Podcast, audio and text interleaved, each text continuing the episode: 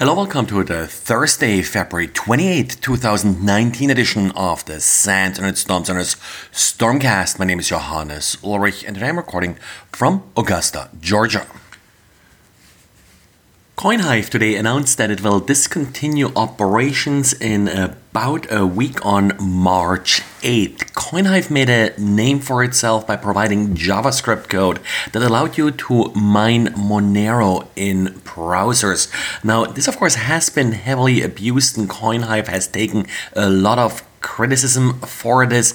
The reason to shut down isn't related to this controversy as much as to the decrease in the profitability of Monero mining and some changes to the Monero algorithm that will hit on March 9th. So instead of adjusting their code for this new algorithm, of course, there have been a couple other services that essentially copied the CoinHive concept. We'll see if they will continue to operate and if the discontinuation of CoinHive will lead to a drop in the proliferation of cryptojacking.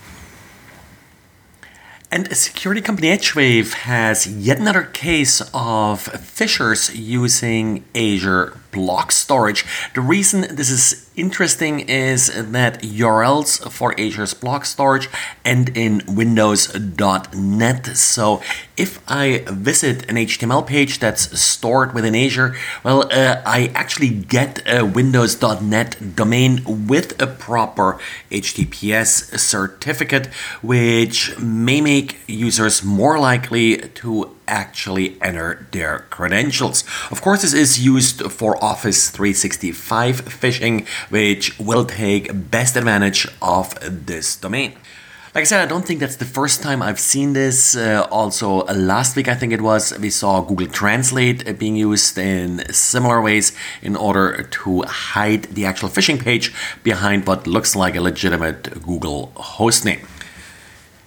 And well, it should be clear that old vulnerabilities never really go away. The Cisco Talos research team is reporting that they see sort of an uptick against an old Elasticsearch vulnerability, CV 2014 3120.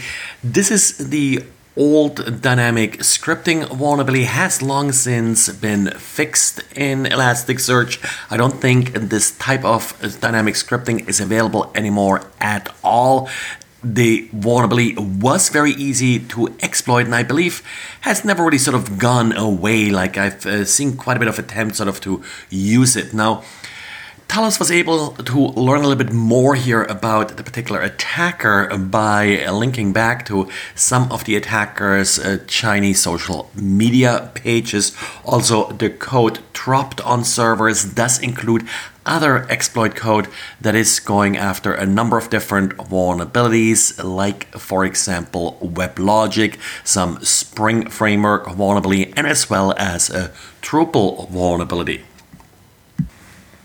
And talking about uh, Drupal, Drupal of course released a patch for yet another remote code execution vulnerability recently.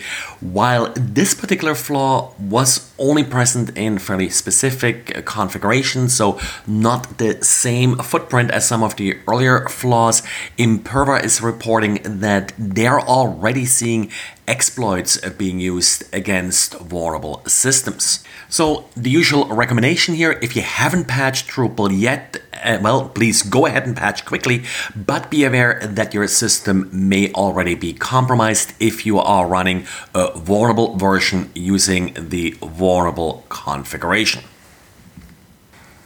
Now I'm talking about patches. F5 released updates for its Big IP product.